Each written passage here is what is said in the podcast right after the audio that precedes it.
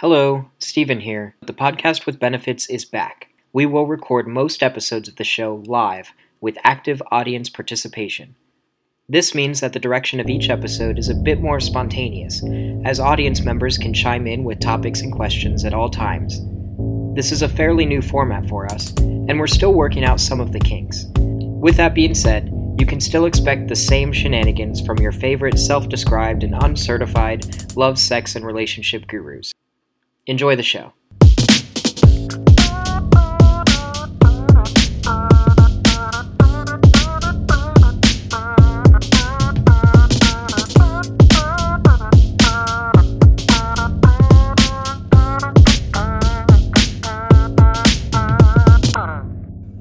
Hello. Hey. Woo! I'm just dancing to the music that's in my head Good. with good. that video. Ooh. It's good. We actually we we have music that we can add to the stream. That's like a thing. Oh, uh, yeah, I'm aware. I've used StreamYard before. StreamYard's Oh, okay. rad. It's, so cool. It's, it's fun. It's kind of easy. I like it. hmm Can we add our theme song? Um, not yet because actually I don't think they allow you to upload music yet. It's like Oh. a new feature that's like in the testing phase, but probably in the near future. it's in the but- testing phase. Yeah, Yeah. the testy phase. Yeah. It's uh Oh, we're doing that already. Oh yeah, cool. Love it. children immediately. Okay. Yeah, Making sure. Twelve years old. Yeah, I didn't know if there was like, um, you know, well, yeah, it's cool. We're- Yeah. No, you Noted. No. How are you doing, Stephen? um living the dream, I guess. Uh, it might be a nightmare. I don't know yet. We'll No. see. Oh, We'll see if I die in the end. foreshadowing. All right. Yeah. Ooh. a new murder mystery podcast. Callie, True welcome, crimes- Welcome. Thank you. Thank you. Uh, no, true crime is like a hot thing right now. Yeah. You might be able to make a thing of that. Um, yeah. Hi, I'm I'm Callie. Thank you so Hello. much for being on the show. I'm very excited to be here. I uh, was over at your house on Friday and I said, Hey, Chris, let me come on your podcast and yell about gender. And he was Mhm. like, Hell yeah, let's do that. That's Absolutely. I'm I'm glad that you said that because I asked Chris if there were any specific topics, and Chris was just like, "Oh, they just want to yell about gender," and I was like, "Okay." so like that specific phrasing, I'm glad that that was. Yeah, yeah, that's I'm a It's- it's- clear player in the game of telephone. You tell me something, I'm gonna get it. It's gonna. The next person's gonna hear it. So talented communicator. I love it. I'm gonna try. That's good to know. That's good to know. Yeah. Um. So, hello and welcome to Hi. the show. Thank Uh, you. Thank For you. any any viewers or listeners, um, you were present in the chat during our I last was. episode. I Yeah. was. I was because uh, Frankie is a dear friend, roller derby teammate, someone that I love very, very much. And uh, they said they were a little nervous, and I was like, "I'm gonna, I'm gonna be watching live I'm gonna be cheering you." on." Well, thank you. Yes. thank you. Just creepy. I also enjoyed the show, uh, the conversation that you had in those, and and actually, I have I have listened before because uh, when uh, Deathy mentioned that you all had a, a podcast, I was like, oh, like I'm interested in that because I'm just always, you know, I mean, podcasting is literally my life. Like it's how I pay my bills, and it's the just fucking overriding obsession of my life, aside from Star Trek and my dog and my wife. Um, but uh so yeah whenever i'm like ooh this is a like a friend that i didn't know had a podcast i find out they have one and i'm i'm very interested and and i swear to god i forget i don't even remember what the episode was but i just i remember uh I was I was coming home from the grocery store or something like that, and I was just like listening to you know I'd only gotten ten or fifteen minutes into the episode uh, because that you know grocery store is very close to my house, and I opened the door like right as somebody said the word "big fat cock" or something like that, and I was like, "Oh, cool! All right, let's see if are my neighbors outside. That's all right, cool, I that could have been any episode. You really right, right." you are not narrowing it down Right, yeah. a little bit. Yeah. I I I like thinking about how many times that's happened with our show. Like how many how many awkward moments have we created Sure. thanks to our For our conversation? listeners, yeah. Yeah. and, and and it's interesting, you know, being a content creator, there there's a certain degree to which you can you can be fairly sure those things happened, and there is a 100% chance you'll not hear about all of them, and it's just very weird. It's a weird thing. It's the butterfly effect. You know, it's wonderful. Yeah, yeah. Butterfly flaps its wings in Peking. Dick jokes are made in the internet on a podcast, and Here we are. it And here we rains are. in Central Park. Is that is that how that goes? I think so. I think that's the exact chain of events. Yeah. There, there is no in between. Actually, it's just that leads directly to each thing. Cool. Yeah, no, it's fun. I uh no, I, I appreciate it because my my podcast, I love my podcast very much. Um, but it's a more um I mean it's a storytelling show. It's very like intimate and kind of touchy feely and um and that's cool. Like obviously I you know that's I wouldn't make it that way if I didn't think it was cool, but uh sometimes it's fun to let loose, be a little raunchy. Um and uh it's not something I have the chance to do on podcasts very often. And so I'm stoked. And we, I, mean, we, I think we have our a little smattering, a little sprinkling of, of you know those heartfelt moments, but usually it's dick and fart jokes. Yeah, yeah, which honestly, I think you need both in life. I really do. We like to keep the the yin and the yang. Everything in show. moderation. Yeah. Yeah, yeah, yeah. So uh, you mentioned your podcast, and uh, if you don't mind, I would like to to talk about your show, if that's okay. Oh yeah, yeah, yeah, for sure. Uh, so I make a podcast called Queersplaining. It's a, uh, a a storytelling show about the lives of queer and trans folks, and it's not really any more niche or specific than that. Basically, the the conceit of the show is that like when you read stuff about queer or trans people in bigger media outlets, uh, usually the people doing the reporting or writing or whatever storytelling are not queer or trans themselves and oftentimes queer and trans people are not the intended audience for those pieces or those stories or whatever. And that works its way down into basically the same story being told over and over and over again right? Like Mm. When it's a story about queer people it's usually something about like i hated myself and then i came out and now i love myself and i'm living my best gay life and with trans people, it's either that or some version of like my spouse learned to get over what a burden I was, or my parents learned to stop hating me, Hmm. and it becomes like everyone but the trans person is centered in those trans Yeah. stories. Yeah. Um, or again, it's just like a coming out story and nothing else. And it's not that those stories aren't important, right? It's just that those are the only ones we hear about. Uh, I mean, I think in the last couple of years that has gotten better, um, but largely it's still not. I, I like. I don't think it's. It doesn't feel normal to me to hear a story about a trans person that's not centered on their transness, for example. Um, like here and there, uh, but it's not something that I can just expect to happen. And so the idea was like, I want to tell queer and trans stories as a member of the community who has at least some understanding of the the the culture that surrounds that, the life experience that surrounds that. Uh, I mean, I'm white, I'm physically abled, uh, so that's like there are certain things that you know, disabled folks, people who aren't white. Um, types of neurodivergence stuff like that those life experiences that i don't necessarily share obviously i can't claim to understand those as well but if i'm I, I'm able to do that sort of storytelling and interviewing in a way that's not extractive, uh, and in a way that is that is affirming and loving and lifting up this person's story uh, for the for the value that it holds for its own sake, or for members of the community. Um, I kind of try to think of it like a, like a, a queer trans support group. Uh, the- idea being like I want to sort of create the environment where you can just like bring all of yourself to the table and talk about the things that you've been through and like what you've learned and why it matters and all of that sort of stuff. Um, w- with the idea being that I, I really want other queer and trans folks to hear this story and feel seen and feel heard. Um, and uh, so yeah, so that that's the show.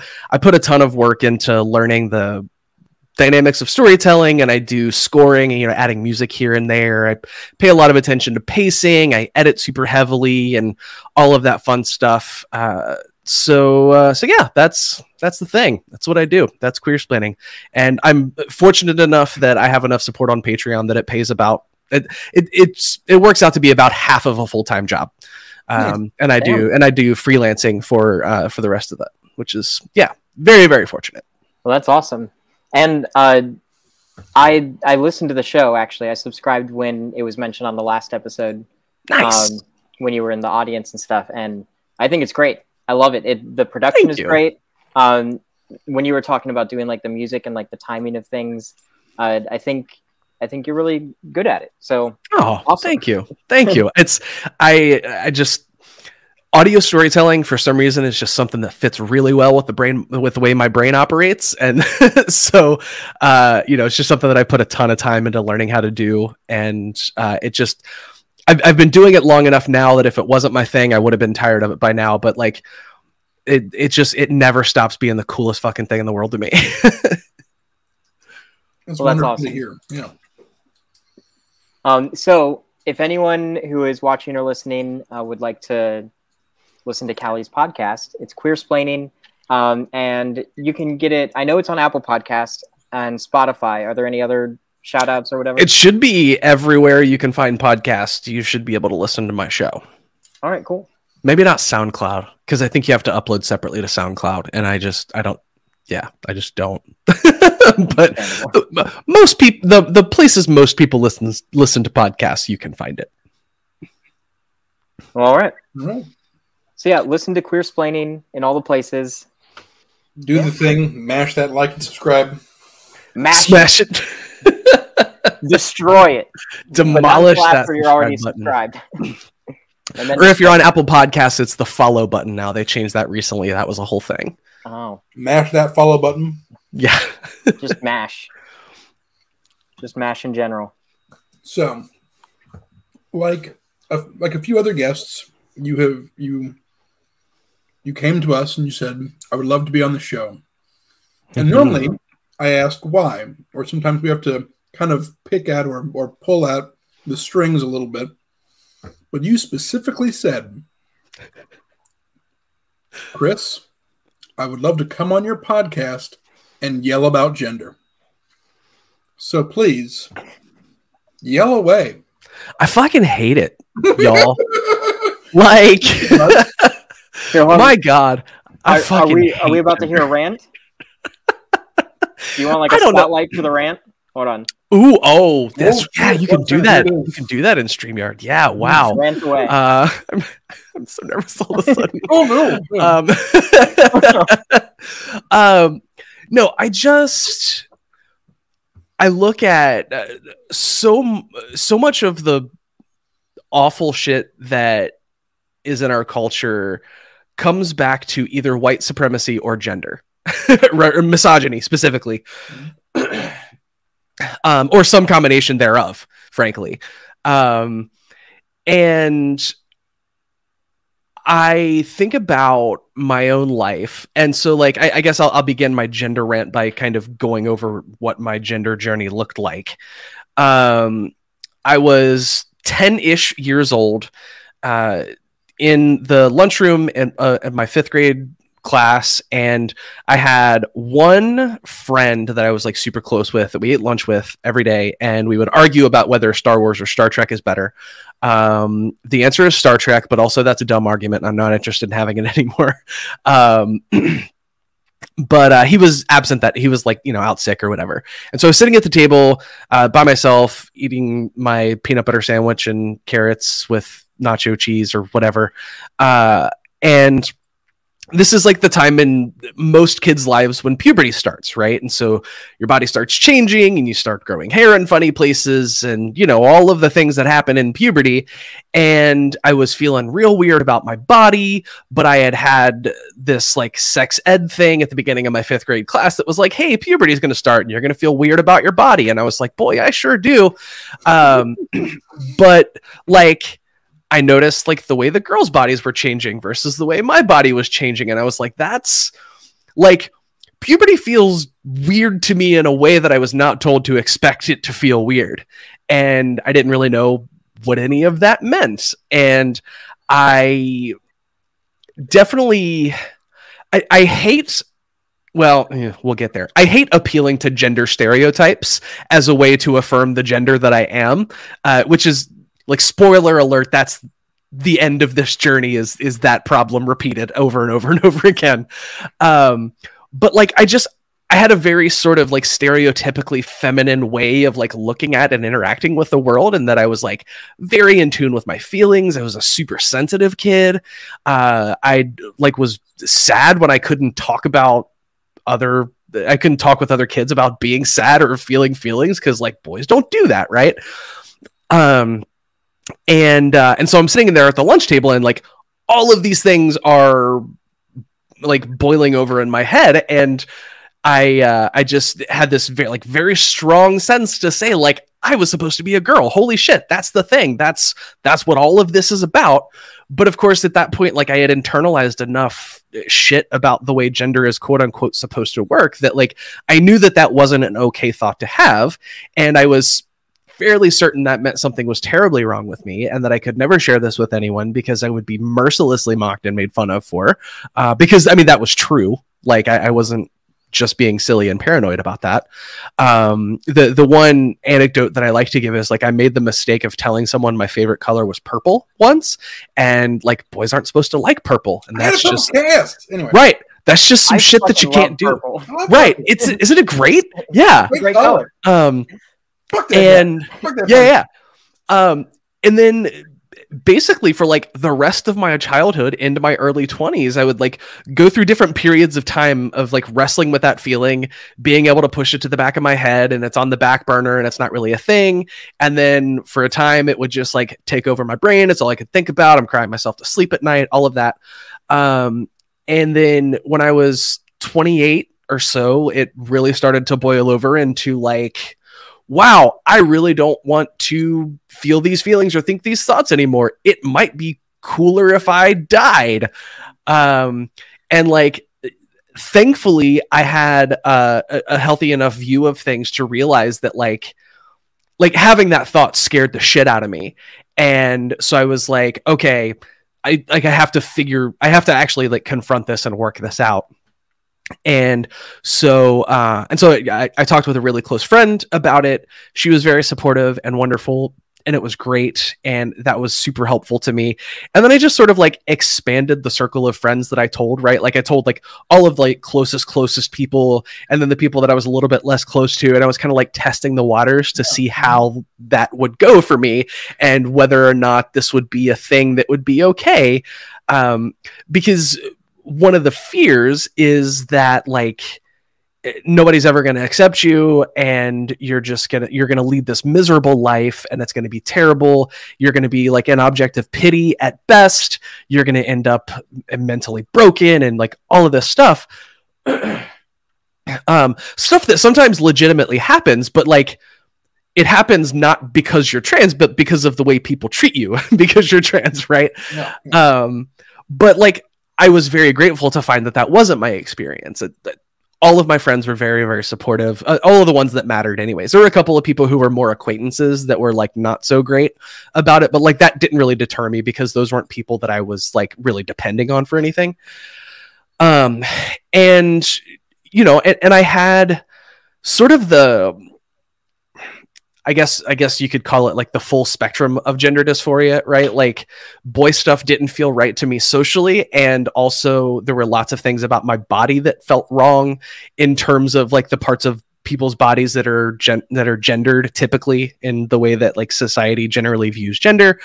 Um, you know, I I had a big thick ass beard that I like I really didn't like, but it was one of those things that it was I was trying to like assert my manliness by having it, right?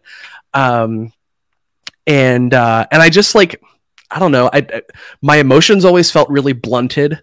You know, whenever I was happy about something, it, just like the way that I was happy didn't feel quite correct.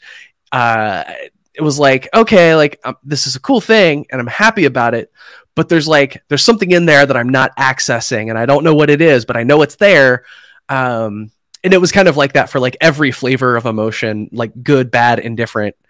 Um and and and you know those things started to change as I as I opened up to people, and especially when I started hormones emotionally. I just everything came into line for me when I started uh, when I started uh, hormones, so that was great. Uh, but like when I came out, it was initially like trans woman, Callie, she, her. uh, you know, super like stereotypically femme haircut, painted nails all the time. I learned how to do makeup. I wore dresses every day, all that sort of stuff. And at the time, I was like very sure that that's what I wanted. Um, but the the thing that often happens when people come out as trans, especially if they initially come out as like binary trans, like as a trans guy or a trans girl, um, there's a lot of pressure to conform to all of the like quote unquote correct gender stereotypes, right? And I think uh, looking back, I I think I was leaning into that a little bit, like just trying to like signal to the world as much as possible this thing that I was like I can't put the blue razors in my cart. I'll buy the pink ones even though they're three dollars more expensive because it's girl stuff and I'm a girl and um you know that sort of thing whoever's then, responsible for that I hope they get run over by a truck slowly yeah uh marketing departments largely is, is yeah. what it comes down to um I, I, don't remember all the details off the top of my head but i actually did an episode of my podcast a long time ago about uh about the the origins of why uh, women are supposed to shave their body hair in like mainstream culture. Uh, and it's it basically it all comes down to marketing. Like somebody just decided that was the thing that needed to happen. Um, but uh, after I had bottom surgery, things changed a lot for me. Um, because after I had bottom surgery, I was largely comfortable with my body. Uh, I mean, I had had laser to get my facial hair taken care of. Uh, hormones grew boobs, which are fantastic. Uh, I'm a big fan, big fan of those on myself and other people. Um, and and it was you know, it was it was really interesting the way like getting those feelings about my body out of the way let me sort of reinterrogate the way that I actually felt about myself and like who I am as a person. Um, because you know just very suddenly i didn't feel the need to do any of that like i have to buy the pink razors and i have to shop for shoes in the women's section. Uh, and very specifically the first time it happened is when i was shopping for shoes and i was like i like i went to the shoe store and i like looked through the women's section and i was just like i don't really like anything over here. And so i just kind of like strolled over to the men's section and was like looking and then and it kind of hit me. I was like wow like six months ago i would have been terrified to do this. And now i just kind of don't care and um, you know, a- another big moment was I I made I had this like really fun like dapper outfit for this uh, like atheist prom thing that I went to at a convention in St. Louis a couple of years ago, and I I had like like black tights, a white V-neck, and a black sport jacket. But I had forgotten my fancy shoes, and so I had these like red workout shoes with this outfit. And I was just like, this is like the perfect lesbian dad aesthetic. and and then like I was like, wait a minute. I just like casually referred to myself with a like a stereotypically like masculine term and it like it felt kind of cool actually. It didn't make me want to punch a wall like it like those sorts of things used to, right?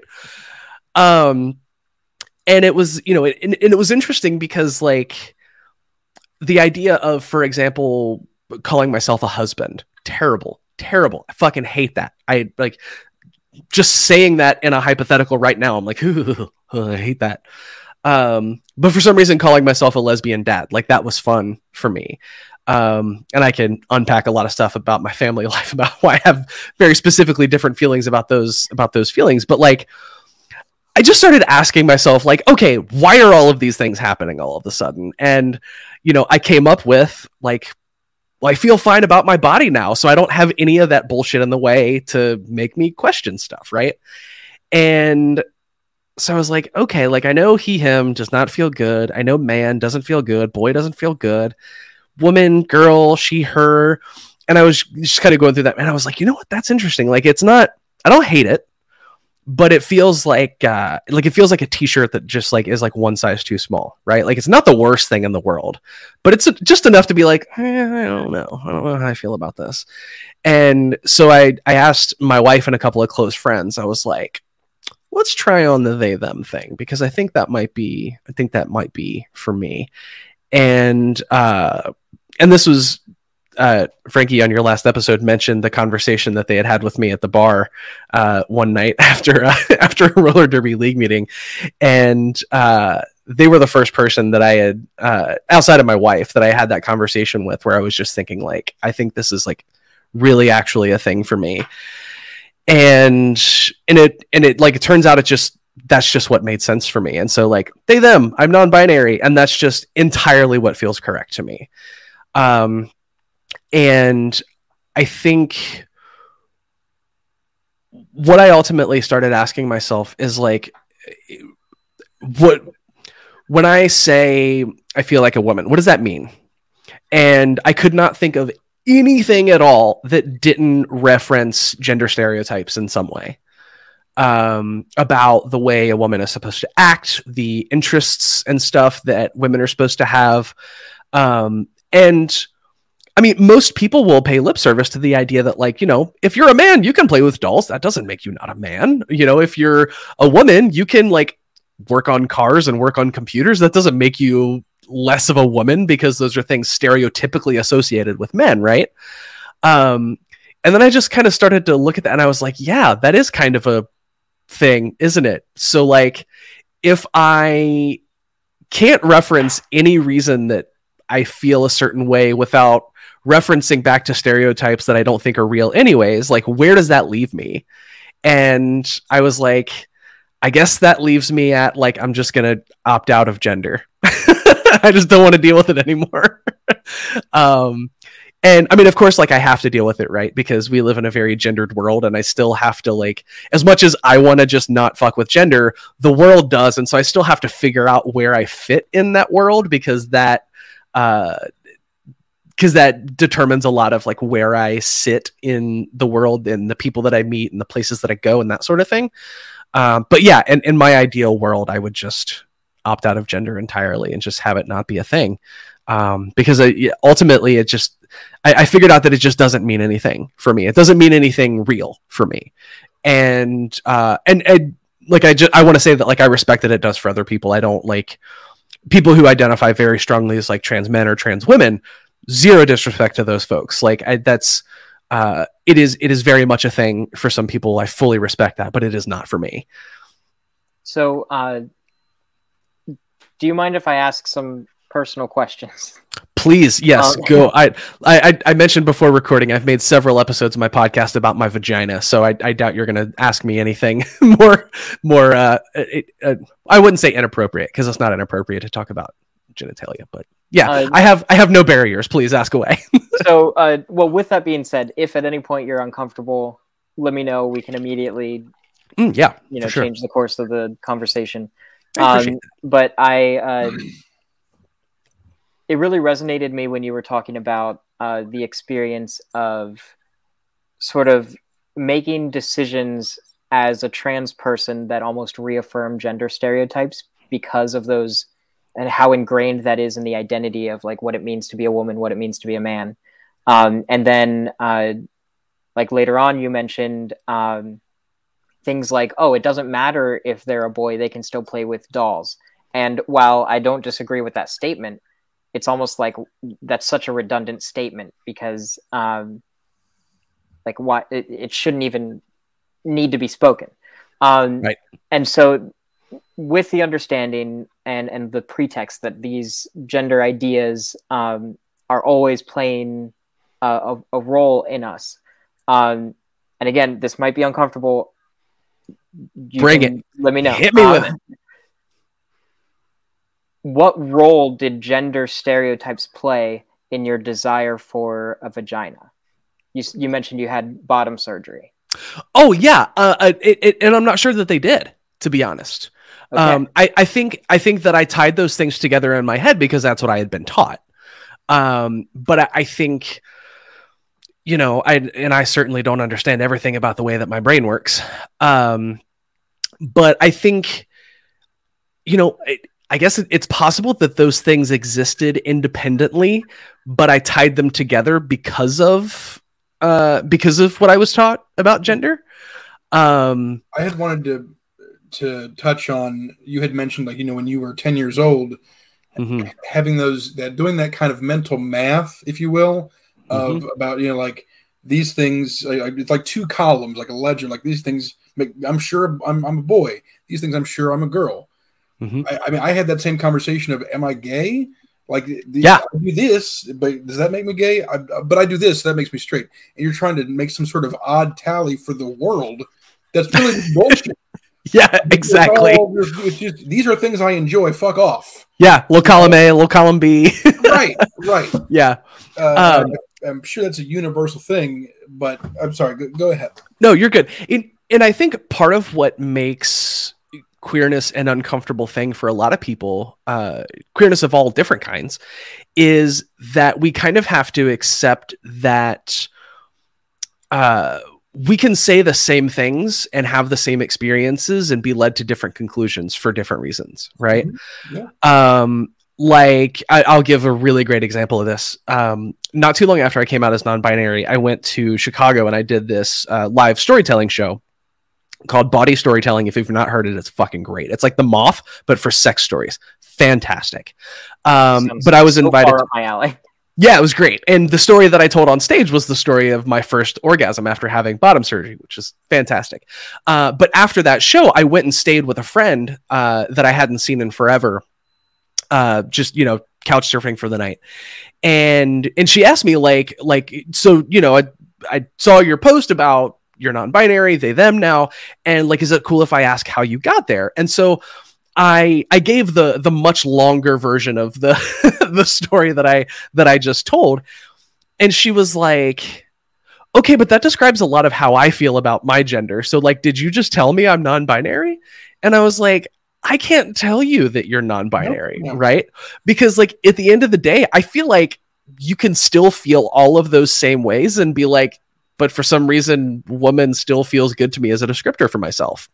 And I think a lot of the reason why people see queerness and transness specifically as a threat is because it is just such a fuck you to the idea that there are very easy binary uh, knowable 100% true all of the time answers to this stuff.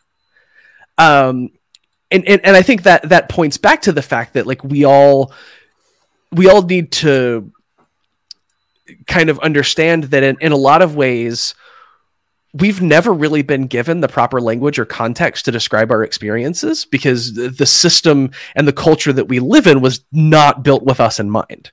And so we're all just struggling trying to figure this shit out uh, as we go along. Fear, it's fear of the unknown. I mean, you know, without yeah. a vocabulary for it, you like you have to justify something, and and your brain has to rationalize it. It has to. Like, well, so. and, and it's not even fear of the unknown so much. I think is this fear of the unknowable. Sure. Right. Yes. Right. Be because better, yeah, more apt description. Yeah. Because I think if if I don't know what two plus two is, I can still be safe in knowing that there is an answer. I just haven't found it yet. And I think what queerness and transness, the the the quote unquote threat that we represent, is that a lot of the stuff is simply like not knowable or like nail downable you know what i mean? In that like i can describe my experience of my gender and there will be people that use very very different terms to describe what sounds like a similar experience. And i think people find that threatening because it's just like i want to know the answers. I want to know the the easy knowable truth.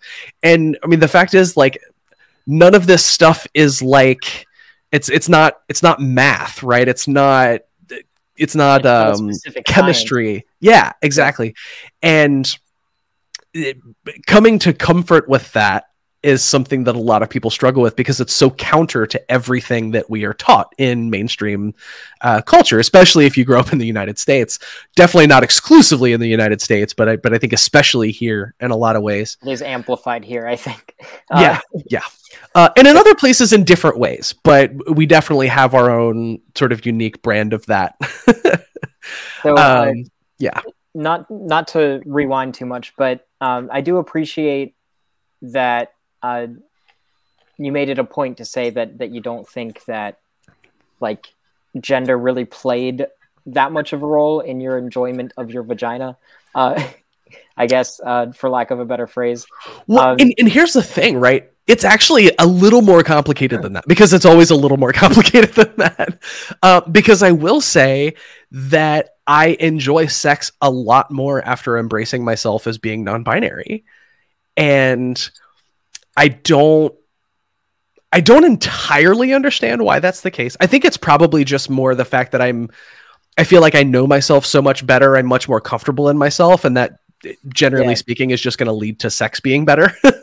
yeah, I mean this is just my perspective. I mean the same reason you couldn't access those emotions uh, is because you just you, you couldn't allow yourself to or didn't know know how to but the more you can know yourself and be comfortable with yourself and trust yourself mm-hmm. the more you can let yourself go and really enjoy things well and, and i think a, a thing that we don't talk about enough in the trans community and i think it's just because it's not something that uh, it's not an experience you often hear amplified in trans circles, and it's not even super my experience of of of transness, especially not the experience that made me realize it.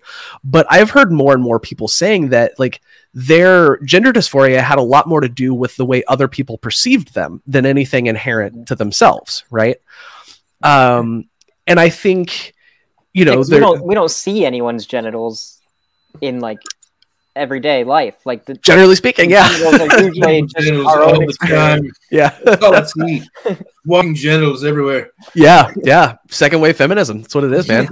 uh, that, that that brings up a good point, though. I feel like you mentioned the the the trans experience, um, but I think that's very much so like a gay experience and even like a heteronormative experience.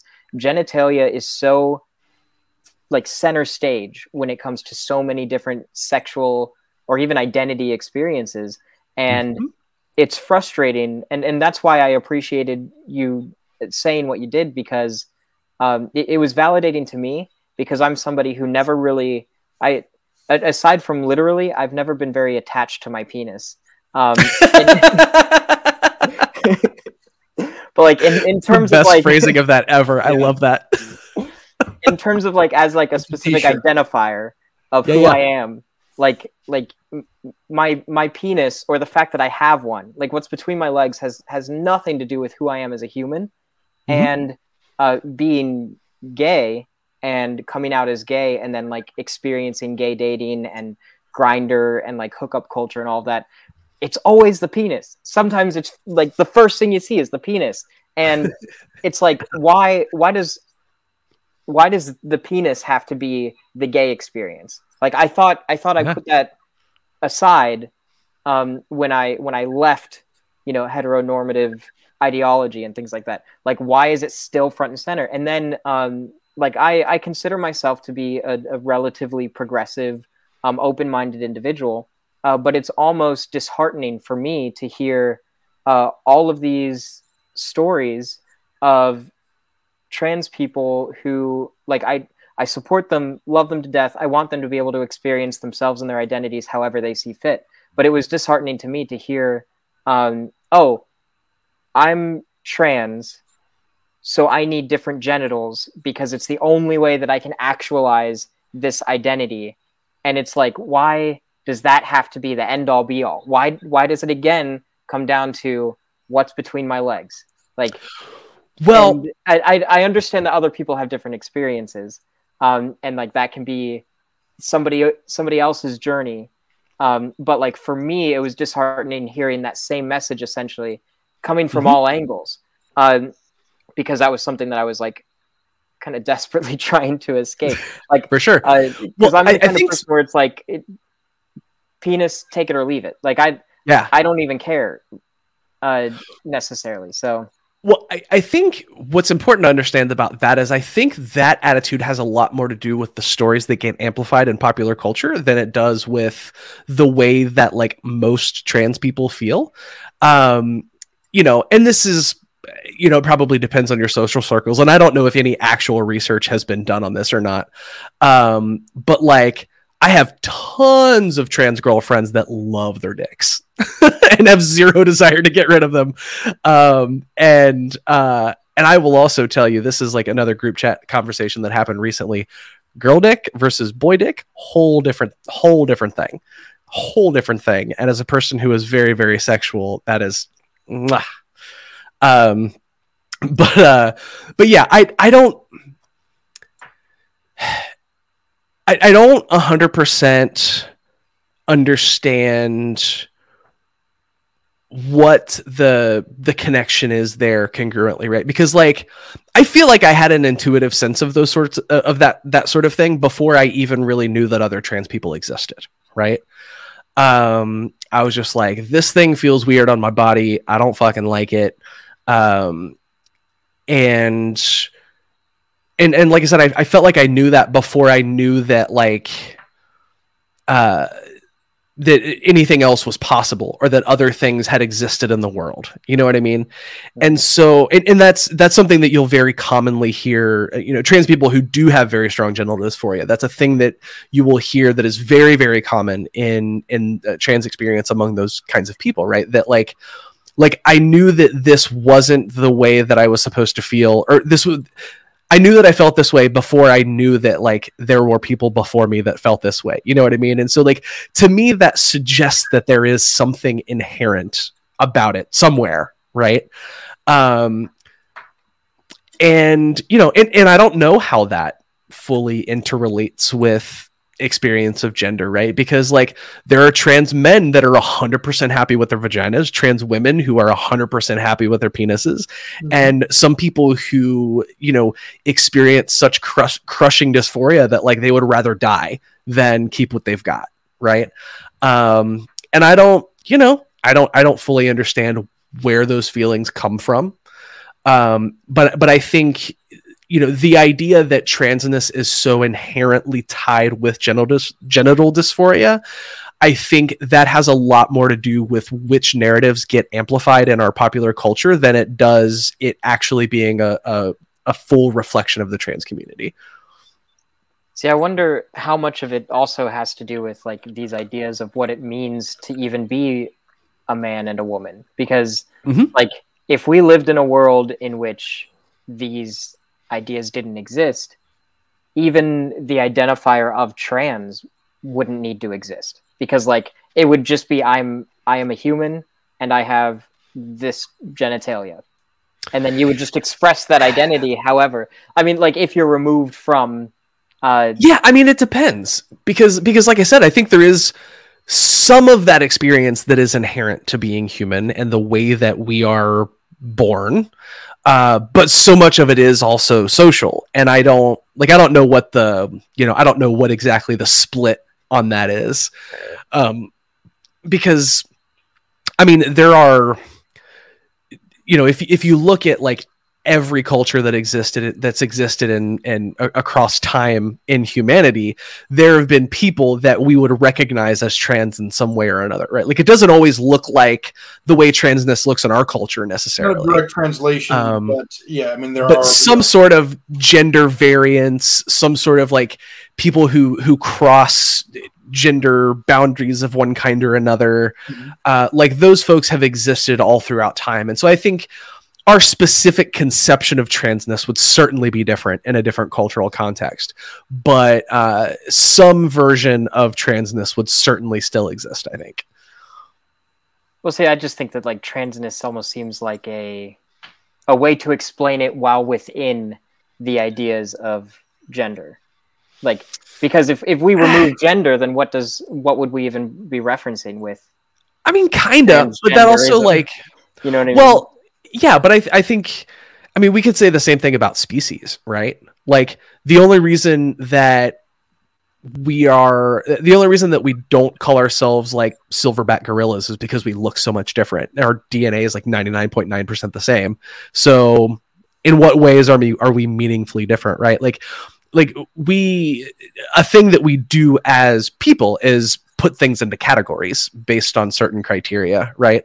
Um, and obviously like we can we can have plenty of examples of the ways that we have done that very very poorly. Um, i think we've laid out a lot of them actually yes certainly we have. Um, i think that gets down into the root of the issue too though is like this uh, there's this like almost this obsession with categorizing and I almost feel like it's almost like um, trans or I, I'll say queer culture is almost like a response to the over categorizing of things.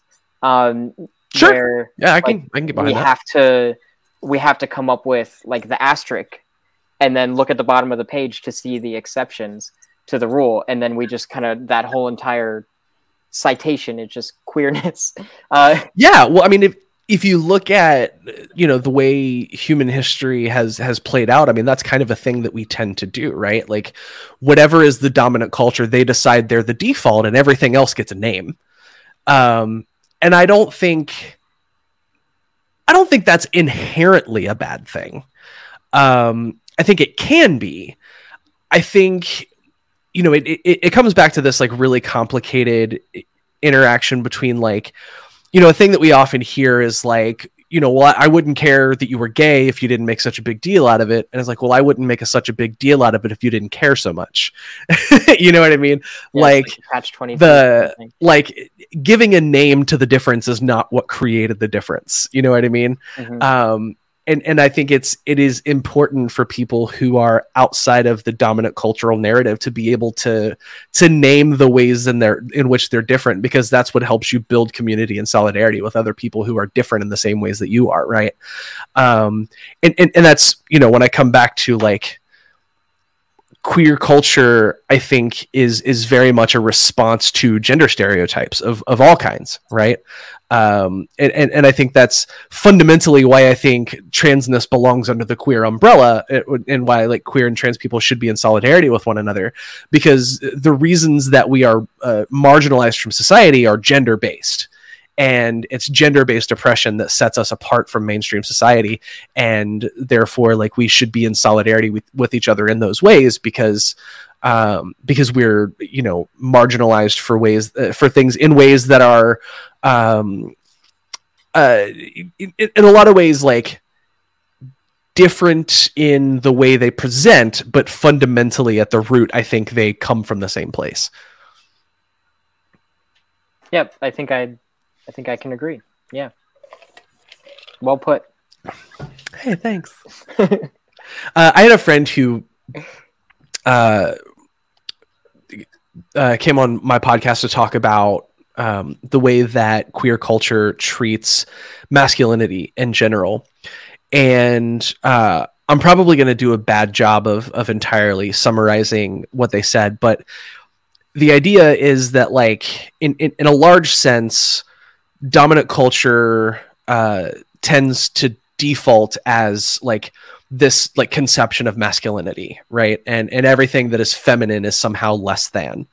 And largely mainstream queer culture has just like moved towards femininity as the default in response to that.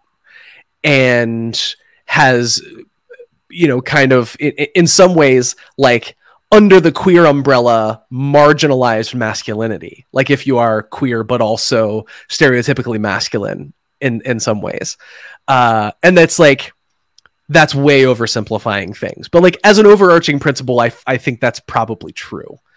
Um and it's like maybe within certain subsects of the queer community for sure. Yeah. Uh, I, I still feel like and and this is a very Grindr centric experience of mine uh, yeah but uh, I still feel like masculinity is most certainly put on like some weird pedestal. Uh, Yeah. and, people people like worship at the altar of masculinity, and Yeah, well, and I guess it depends on what we're even discussing as masculinity, and that's a, a topic Yeah. that I think I'm probably not super qualified to define. but I don't know if yeah, I see what you're saying too. Yeah. to define what masculinity is. Uh, but but yeah, uh, it's it's just it it can sometimes be an exhausting thing to navigate. Uh, Sure, I can imagine. there's there's just, I mean for anyone uh just because there's there's so many forces at play and there's so many uh, I mean like you were saying it's like it's like we're just we're all marginalized groups to some extent um for the most part I mean within the queer community. And uh that sucks because it's like we're always it's always an, an uphill battle almost. Um and and you were talking about having to like almost create our own equal and opposite uh scenarios in which like now are we oppressing another group within our communities just as a response to these th- like it, it's it's it's a scary game to play and i don't like playing it. Like I, yeah well, and, and that's exactly it right? And that's that's why you know in in more radical circles which i would count myself among that's why we talk about queer liberation instead of queer rights. You know what i mean?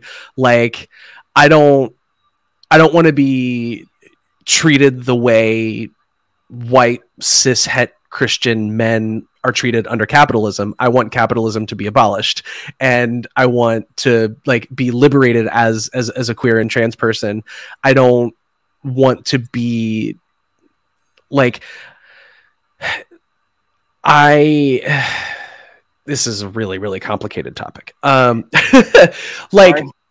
no no no I, I think it's really important right? Because I, I think that's what um that's where a lot of that idea comes from of the idea of like you know even in, in the queer community right? Like people in the queer community love playing respectability politics like you can't quote unquote act gay. You know what i mean? Uh whatever the fuck that means. Um and and it happens in the trans community too right? Like there are people in the trans community that don't take non-binary people seriously because they think if like well if if you're a trans woman and you try hard enough to be a normal woman then people wouldn't hate trans people. Uh, or you know saying like if you try hard enough to be a trans man and fit like fit all the way in the man box um, and of course what they're saying is that like if you try hard enough to appear not trans people will accept you. Uh, which one is bullshit. Like that just is not a thing that happens. Um, but also like what if that's not what you want? Like you have to you have to like go into another closet to be Yeah. accepted. And and that's where all of this like hierarchy stuff comes from right? It's it's wanting to fit ourselves into the existing system instead of realizing that like the way the system has things arranged is horseshit to begin with you also but a lot of people want to to justify their own actions and their own decisions whether that's a toxic way they're doing it or not that you know Mhm. notwithstanding but like just like married people are like oh you should get married or people who have kids like oh I have kids like i want to justify my own actions Right. forcing that on you yes and that doesn't necessarily fit you like that you are Right. you i'm me and fuck off let's Yeah. all get along Well, and, and that's and that comes back to this like dominant cultural idea of that like we've got to figure out the one right way to do everything. Mhm. And because you know the way that I have works for me, obviously it would work for you. And if it doesn't, then you're Yeah. just not doing it right. you know? Uh and that's just that's a thing that can't like that's just so manifestly untrue. it's just like not fucking how the world works. Yeah. And uh and that's like that's scary to people. And I think part of the reason and this is i don't know this is pr- maybe playing armchair psychology a little bit but i think there is at least some awareness among people that all of those assumptions are built on a very faulty foundation and that is why they feel so threatened by anything that suggests the idea that like those foundations are faulty right? Like the idea that people can be happily polyamorous the people the, the idea that people can be happily asexual and aromantic happily unmarried happy chi- happily child free happily atheist happily queer like all of those things are things that are not not supposed to work according to the dominant cultural narrative that we have. And there are people who like fully buy into those things and don't find happiness in them uh, because surely there are a fair number of people that those ideas do work for and they genuinely do find happiness and fulfillment. And like god bless you. Um, but, but that number is far smaller. It's also even smaller than they realize because they're not just like you said they're not necessarily accessing their full range of happiness their full Right. range of sadness like there there's something that's blocked off because they're following somebody else's path. Exactly. And that's i hear people say that kind of shit all the time. Like like well i've i've chased this thing my whole life and i've you know i'm told that i'm supposed to be so happy when i get it but like here i am and i'm not happy. Um but for some reason like that doesn't trigger any sort of like deeper analysis about your assumptions Right. right, like, like i had an ex ex like I had an ex who for some reason was just fucking obsessed with the idea that she'd be happy when she was able to get a coach purse. And Sorry, I don't mean Yeah. to laugh at them, but please, because the the concept though it, it does translate kind of directly to what we're talking about. exactly, exactly and like I was like, I was, you know, we were trying to have that conversation where it was like, you know, what do we, what do we want from life, you know, 10, 15, 20 years from now? And it's one of those things, it's like, you know, you want to check in with your partner and see if you're going the same place in life still. And, uh, and I was, I was in a little bit of flux in my life. And I was like, I mean, I can't tell you exactly where I'm going to be or what I'm going to be doing, but like, what I really want more than anything else is to have like really strong friendships, really strong relationships with my family. I want to be, you know, I want to have enough money to eat and be stable, and I want to, you know, maybe be involved in something that helps people in some way. And, uh, you know, I don't know what any of that looks like, but that's like really what I want out of life. And she's like, and a coach purse. Uh, that's what, and she was like, she was like, well, you know, I want a nice house and I want a nice car and I want a nice purse. And I just, and I, I mean, first of all, that should have been a red flag. That's like, even if all of those things will make you happy, we obviously just want very different things in life, and we should probably call it a day. But it was would have been, it was like two years after that before we called it a day. Uh, um, but like that was I watched her go on that journey so many different times when she hit all of those milestones. Well, like you know, we got an apartment together. She wasn't happy. Uh, she got a nice car she wasn't happy. She got the coach purse. She wasn't happy. We bought a house together. She wasn't happy. Uh, and and a couple of times I would be like, you know, is not this making you sort of like rethink your assumptions about what will make you happy in life and like maybe all of those things were bullshit? And and I think a lot of that's like a sunk cost fallacy, right? Like I've spent so much of my life invested in this, and if I if I admit that it's wrong, then in some way I've wasted my life, and that's terrifying. So I would just like rather cling to the way that uh, you know, I'd rather like cling to the other way of of being. Uh, and I mean, I get that. Like, I've been there. I think that's a thing that people tend to do. Like, I, I, there's something about, generally speaking, about the way. Uh, I don't know if the, I don't know if the human brain works that way. I would say the the human brain that grows up in our current dominant culture often does that and thinks that way. Um, so yeah, it's just there, there's a lot of barriers to it, and I get it what makes you happy right now, not what might make you happy in the future. Right. That's how I mean. That's how I take stock of it. Like, what in my recent history has made me happy? Let me do that some more. Mm-hmm. Let me pursue that on a bigger scale. Well, and I think, I mean, fundamentally, like, do I like myself as a person? If I don't, why? What do I need to work on sure. about that? You know, uh, and and that was a thing that I I had like a fuck you moment with my therapist. Uh, I, I just mentioned offhand, like so. Sorry, I just love that phrase. I had a fuck you moment with my therapist. well, it was one. It was one of those things where like my therapist told me something, and I was like, "Fuck you, you're right." you know, it was like one of those things. Um, it, I have I have sensory problems a lot of times. Like sometimes sounds get overwhelming to me, and I don't like like I don't like crowds like the physical presence of crowds don't bother me but like lots and lots of people talking at once and loud voices do and like all of those kinds of things. And so i bought a really that's to say i bought a really nice pair of noise canceling headphones uh, for like when i'm out shopping and and i realized that i was like walking around noise canceling headphones on and i can hear basically nothing in the outside world. I'm listening to a podcast or music or something like that. Um, but i also noticed that like i was just wearing the headphones around with noise canceling mode on not listening to anything and it was just it was so interesting like being able to isolate myself from the environment like that and just kind of like live in my head for a second. And i was explaining this to my therapist and i was like yeah i was i was really surprised by that. Like i expected to need to have you know a podcast or music or something like that going on. Um and and i said that specifically i was like i was like yeah. And so I, you know i just felt like i was just kind of like able to live in live in my own head and not be in the outside world while i was actually in the outside world. And that's an interesting thing. And my therapist was like so that means you enjoy your own company, like you like yourself. And I was like, fuck you. Yes. Wait a minute. When did that happen? um, yeah. And, and I, I, think that's, you know, that's a thing that, that's a, a thing that we're not often encouraged to do, right? Like we're, we're always supposed to be in service to other people and give of ourselves endlessly and, uh, you know, be selfless and, and that sort of thing. Uh, and and I, th- I mean, I think that's another significant barrier to people figuring out like who they are and what they like. And uh, I mean, specifically, you know, if we're talking about what keeps queer people in the closet, what keeps trans people in the closet, I think that has a lot to do with it too. I'm not allowed to think of my own happiness. That's selfish. Well, I, one thing that I appreciate about this is we've gone on quite a journey here. Um, we've talked about all kinds of things, starting with your your personal journey and the grander societal mechanisms at play. Um, but we've kind of we've zoomed it back in, and it comes Yeah. full circle. It's it's kind of nice. Like you were talking about um, how a big part of your journey is um, kind of realizing what makes you happy, prioritizing that, and basically saying, you know, fuck you to all of the the weird societal forces that are at play.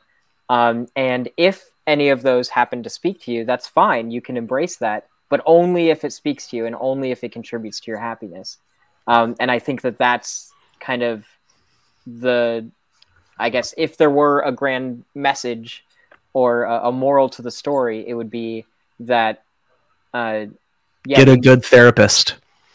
well, uh,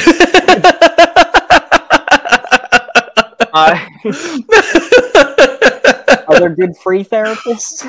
Uh, no, well, and that's part of the problem, right? Because the caveat that I want to put on all of that is that, like, yes, all of that is true, but part of the problem is that there are so many structural barriers for people to even be able to do that, right? Um, Yeah. Because because a lot of the confirmation bias is. I can't accept myself as trans because if I do, my parents will disown me. I won't have a place to live. I'll lose my job. All of those sorts of things, right? Like a lot of it is very, very practical barriers that Yeah. people come up against that make everything more complicated. Um, and so I, I am someone who was lucky enough to have uh, not completely without difficulty, but like I was able to do those things a lot, a lot more easily than someone who like really lives in poverty. Um, and uh, and so I try to give you know a, a lot of grace to folks like that, especially if you know if structural barriers are in the way. Um, but yeah, I, I think I mean a, another soapbox I'll get on is that I think it, society we uh, societally we generally accept that it's a good idea to have a primary care doctor. I also think that we should that it, it should be just as normal for everyone to have a primary care therapist. Mhm. Um, but again, of course, that's you know, access is an issue there. But uh, there's just like so much bullshit to wade through. Like, uh, I'm very proud to where I have gotten, but I would also be lying if I said it was entirely me work that has done that. Like, I have a wonderful therapist who's who's walked me through a ton of this in the last like two years. Yeah, I mean, honestly, that that's a big reason why I like this show. Um, not that I recommend this for anyone as a stand-in for therapy, but it's nice for me as somebody who doesn't have a therapist to be able to have these conversations and to have some sort of a, an outlet to discuss these things and to be a little challenged on my own um, like preconceived ideas uh, because it's sometimes that's the biggest struggle is getting out of our own funk and out of our own heads when it comes to these things like uh, you were talking about that time when you were with your partner and it's like this didn't trigger any like deeper analysis it's like no because we're stuck in it and um, exactly. Yeah. moments like this like that i mean doing this show has kind of allowed me to pull myself outside of myself for a moment and get my Mhm. shit together so to speak so We are to therapy like the Daily Show is to news. Like, you know, please That's a free great to analogy. and air your shit and you Yeah. know, and get it out there. But see a professional. right. Yeah. Don't take mental health advice from a podcast. yeah, don't Uh, don't do that. Well, if anyone if anyone would like to help contribute to my ability to afford a therapist, um, and if you found any enjoyment out of this show, uh, please feel free to visit www.mtfproductions.com slash donate. Any contribution helps all of us involved. Um, we are working on building a studio, uh, so we'll have hopefully uh, an increase in in audio visual quality um, with that, and then the donations are also going to go towards improved. can I tell you a really funny story about your website address? Uh oh. Oh, is it because uh, MTF. male to female? yeah. yeah, yeah. Um, when I s- when I saw the website and like didn't know anything about you or who you were, I was like, "Oh, was Chris doing a podcast with a trans woman?" so actually, so the idea of more than friends, uh, it came to fruition like as a name because I I love the idea of double entendres. I love playing with people's expectations, and all of that. And when More Than Friends started, I was with a friend, a, a, a male friend, and people would always assume that we were gay together, but we weren't. Um, but then we would do very gay things, like we would sleep in the same sleeping bag, and like we would tell each other that we loved each other, you know, quote unquote gay things. Um, but right, right, yeah. Again, because you, you can't have a you can't have a wholesome, loving, and intimate friendship between two guys. It's just all the Yeah. automatically they're banging. but like our original logo was literally a heart with our faces and like just like we were totally playing into all of that and then somebody was like oh mtf doesn't that mean male to tr- or uh, yeah male to female uh, and i was like it could Who knows? sure, why not? Oh, Earlier- boy. yeah, they're asking where the dog is. I think I think my wife ordered food, and the dog the, the food is here, so the dog is having feelings. Someone in the chat I can see is asking to see the dog, so I will Yeah. one one moment. Wedge, Come here. wedge. I think your mama ordered food, and you just need to calm yourself. oh This is Wedge. hello wedge he is he is having big feelings at the moment.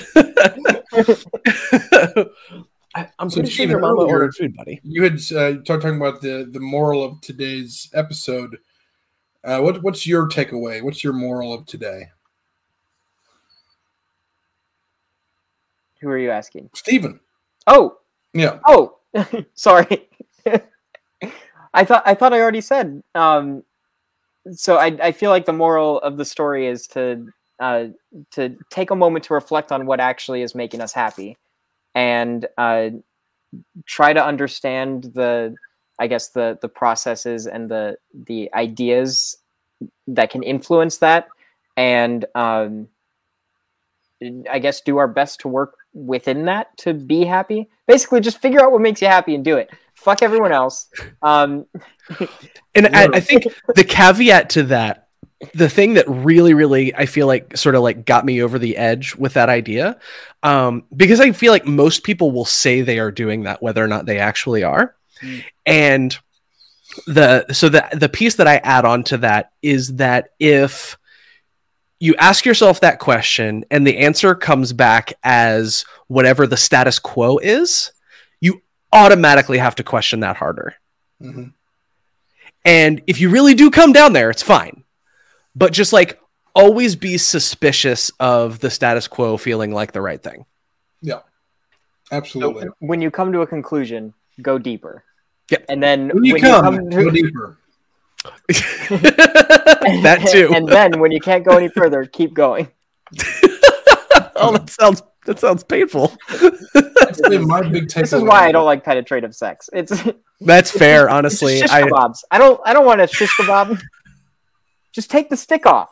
Just eat the meat. You don't need the fucking stick. that's what I did. I took the stick off. It's it worked out so well for me. There you go. I turned it inside out actually, but Shish that's kebabless. yeah. um, so my big takeaway is that on dating profiles, there's lots of dicks, there's lots of vaginas, there's even lots of cleavage, lots of boobs. Big I want to see the butthole. I want to see the the just somebody's asshole on their. All right, I guess I'll just, uh, yeah, Fucking. Okay, and help help me understand help me understand how you got there because this conversation. earlier Stephen was talking about how Grindr, you know, is a lot, just a lot of dick. Immediately, Yeah, it's all dick centric and dick related. Uh-huh. And I thought to myself, you know, on uh, out there in the internets, I've seen, you know, like the the the cleavage shot and the, the you know some of that, and there's even some right on the the vag. Yeah, yeah. No one is is butthole focused. So Okay. uh, I there there are a lot of buttholes on Grindr as well, and I've been asked I've been asked for a lot of butthole pictures. And uh, first and foremost, I want it to be known that taking a picture of your ass is almost always an awful experience, at least for me.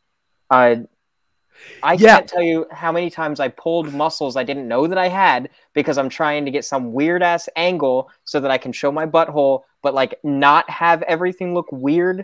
Like Yeah. because because like there's nothing arousing about taking pictures of my own ass for me. So like Yeah, I have like weird flaccid dick like flopping over, blocking the hole. I have to like hold it up, and then like balls just like ooze down, and it's it's a mess. It's a whole yeah, mess. I've never I've never tried to do that, but I'm just like I'm trying to I'm thinking about the logistics in my head and yeah, no. You've got to have a friend. You've got to have an accountability buddy. Take So a like photo half of your the butthole. time, half the time I prop the phone up, I put the little timer, Mhm, and then three seconds is not enough for me. I got to do the ten seconds, mhm. which is awful because usually around like five or six seconds is what I need, and then I have to like hold a You're just pose, holding it there. And You've that's like- where I pull the muscle. You just like tape your mark down, like, and you're like I'm gonna keep my feet here and Yeah. spread exactly to this angle. And It's it's gonna stay centered. it's awful. And then like half the time, like maybe the ass looks fine, whatever. Uh, maybe the ass looks fine, but then in the background you just see my head, and then like I'm struggling, and it looks like I'm drowning because like my head, is, my face is red because I'm like holding this pose. It's awful. I hate it. I absolutely hate it. And so I will come back to to Chris's suggestion in that find a friend, do a shoot where you have like different angles and different outfits and get like get a good solid like 50 butt pics. So you only out. have to do it once. And anytime like, yeah, and you're just uh I don't maybe you're wearing a shirt. I wanna Maybe put you have pants that are pulled hat. Okay, maybe you're wearing a shirt and you can see it in the picture or maybe you're wearing pants but they're pulled down Nope. I- Nope. Nope. Okay, what I'm saying is do things, do the thing, do things that make it look like, you know, like a YouTube video. Like people will shoot like six or seven videos in the same day, but they'll wear different outfits to make it look Mhm. like it's a different time. Yeah. Whatever you need to do to make a butthole shoot look like it's happened across several different days. Tell you what Uh, I'm doing.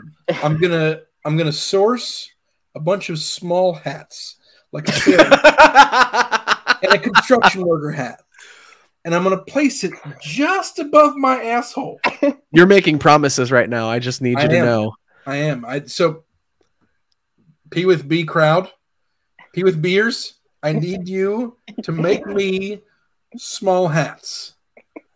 Ass I hats. commit to you that I will take photos of my own asshole wearing your hat. It's my commitment to you. Do people get their hats back?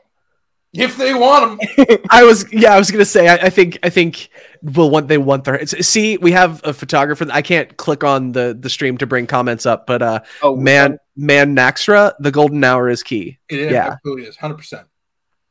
um and maybe maybe yeah yeah the golden hour is key Yeah. Um But and so yeah yeah a- lighting and locations. So so maybe maybe you just do different locations right? Just like some in the bedroom some in the living room you know you can't do outfits. I mean tiny hats are great as well Tiny hats Um, all the way. I'm just saying, like Steven doesn't seem super enthused about the hats idea. So I'm just saying, like, I'm, I'm enthused about the hats. Yeah. Okay. You want, you want the I, hat. I think the hats are like front you and just need to get a set of, of of 20 pictures where it was obvious not all 20 were taken like in the same shoot. So you've got like a bank. When people ask for them, you don't have to do the weird thing and pull your muscles and shit. I just I just Fair. don't like taking pictures of my it the problem is whether the focus is the the penis or the butthole, it's always penetrative sex. It's always what's going to go inside of me or what am I going to go inside of? And it's like can we just not? And th- that that's just my experience. Okay, so let me ask you this. I'm going uh, to turn this around on you and interview you for a second, if that's cool. Can I do that? Oh, that? hold on, hold on, hold on, hold on. Okay, holding on. Are we are we going to transition into another episode? Are you ready to, to go again? Can I mean, I'm cool with that. I've got some time. All right. Okay, let's do that because it sounds like this is going to be a, a big old thing. Um, So, so, now we have to change shirts and change butthole hats. yeah, we need to change butthole hats. Right. Um, everyone who's in the chat tuning in live, uh, just stay put. Yep. Uh, we'll be right back after the, the Put on a different butthole hat. Put on a different butthole hat. Uh, we do expect pictures. Um, real fast, I wanted to thank uh, everyone for tuning in. This is our first time going live on Facebook, YouTube, and Twitch simultaneously. So so far, it hasn't been a disaster. So that's good. Um, so thank you to some of our new viewers uh, like Doreen, Betsy, Patty. Um, thank you so much. And then, of course, thank you again to our returning uh, viewers and listeners, Imagine McNamee, Manaxra. Um, thank you. Love you all. Uh, but, anyways, stay put. We'll be right back. Thank you for listening to another episode of The Podcast with Benefits. If you enjoyed this show, please rate, follow, and or subscribe to The Podcast with Benefits wherever podcasts are distributed. Please reach out to us by writing an email to be more than friends at gmail.com. commenting on mtfproductions.com, or finding us on Facebook at facebook.com backslash be more than friends. One day, we hope to do this for a living. To help make that dream come true, please donate what you can to our show at mtfproductions.com. Your donations help us purchase better equipment, fund more merchandise, and hold events. Please share this show with a friend that you love. Thank you.